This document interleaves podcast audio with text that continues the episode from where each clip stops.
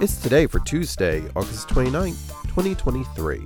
I'm your host, Gary White, and today is According to Hoyle Day, Chop Suey Day, Individual Rights Day, International Day Against Nuclear Tests, It's Lemon Juice Day, More Herbs, Less Salt Day, National Sarcoidosis Awareness Day. It's National Swiss Wine Growers Day, Touch a Heart Tuesday, and National Sport Sampling Day. Celebrate each day with the It's Today podcast.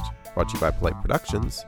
Please like, rate, subscribe, and share wherever you get your podcasts.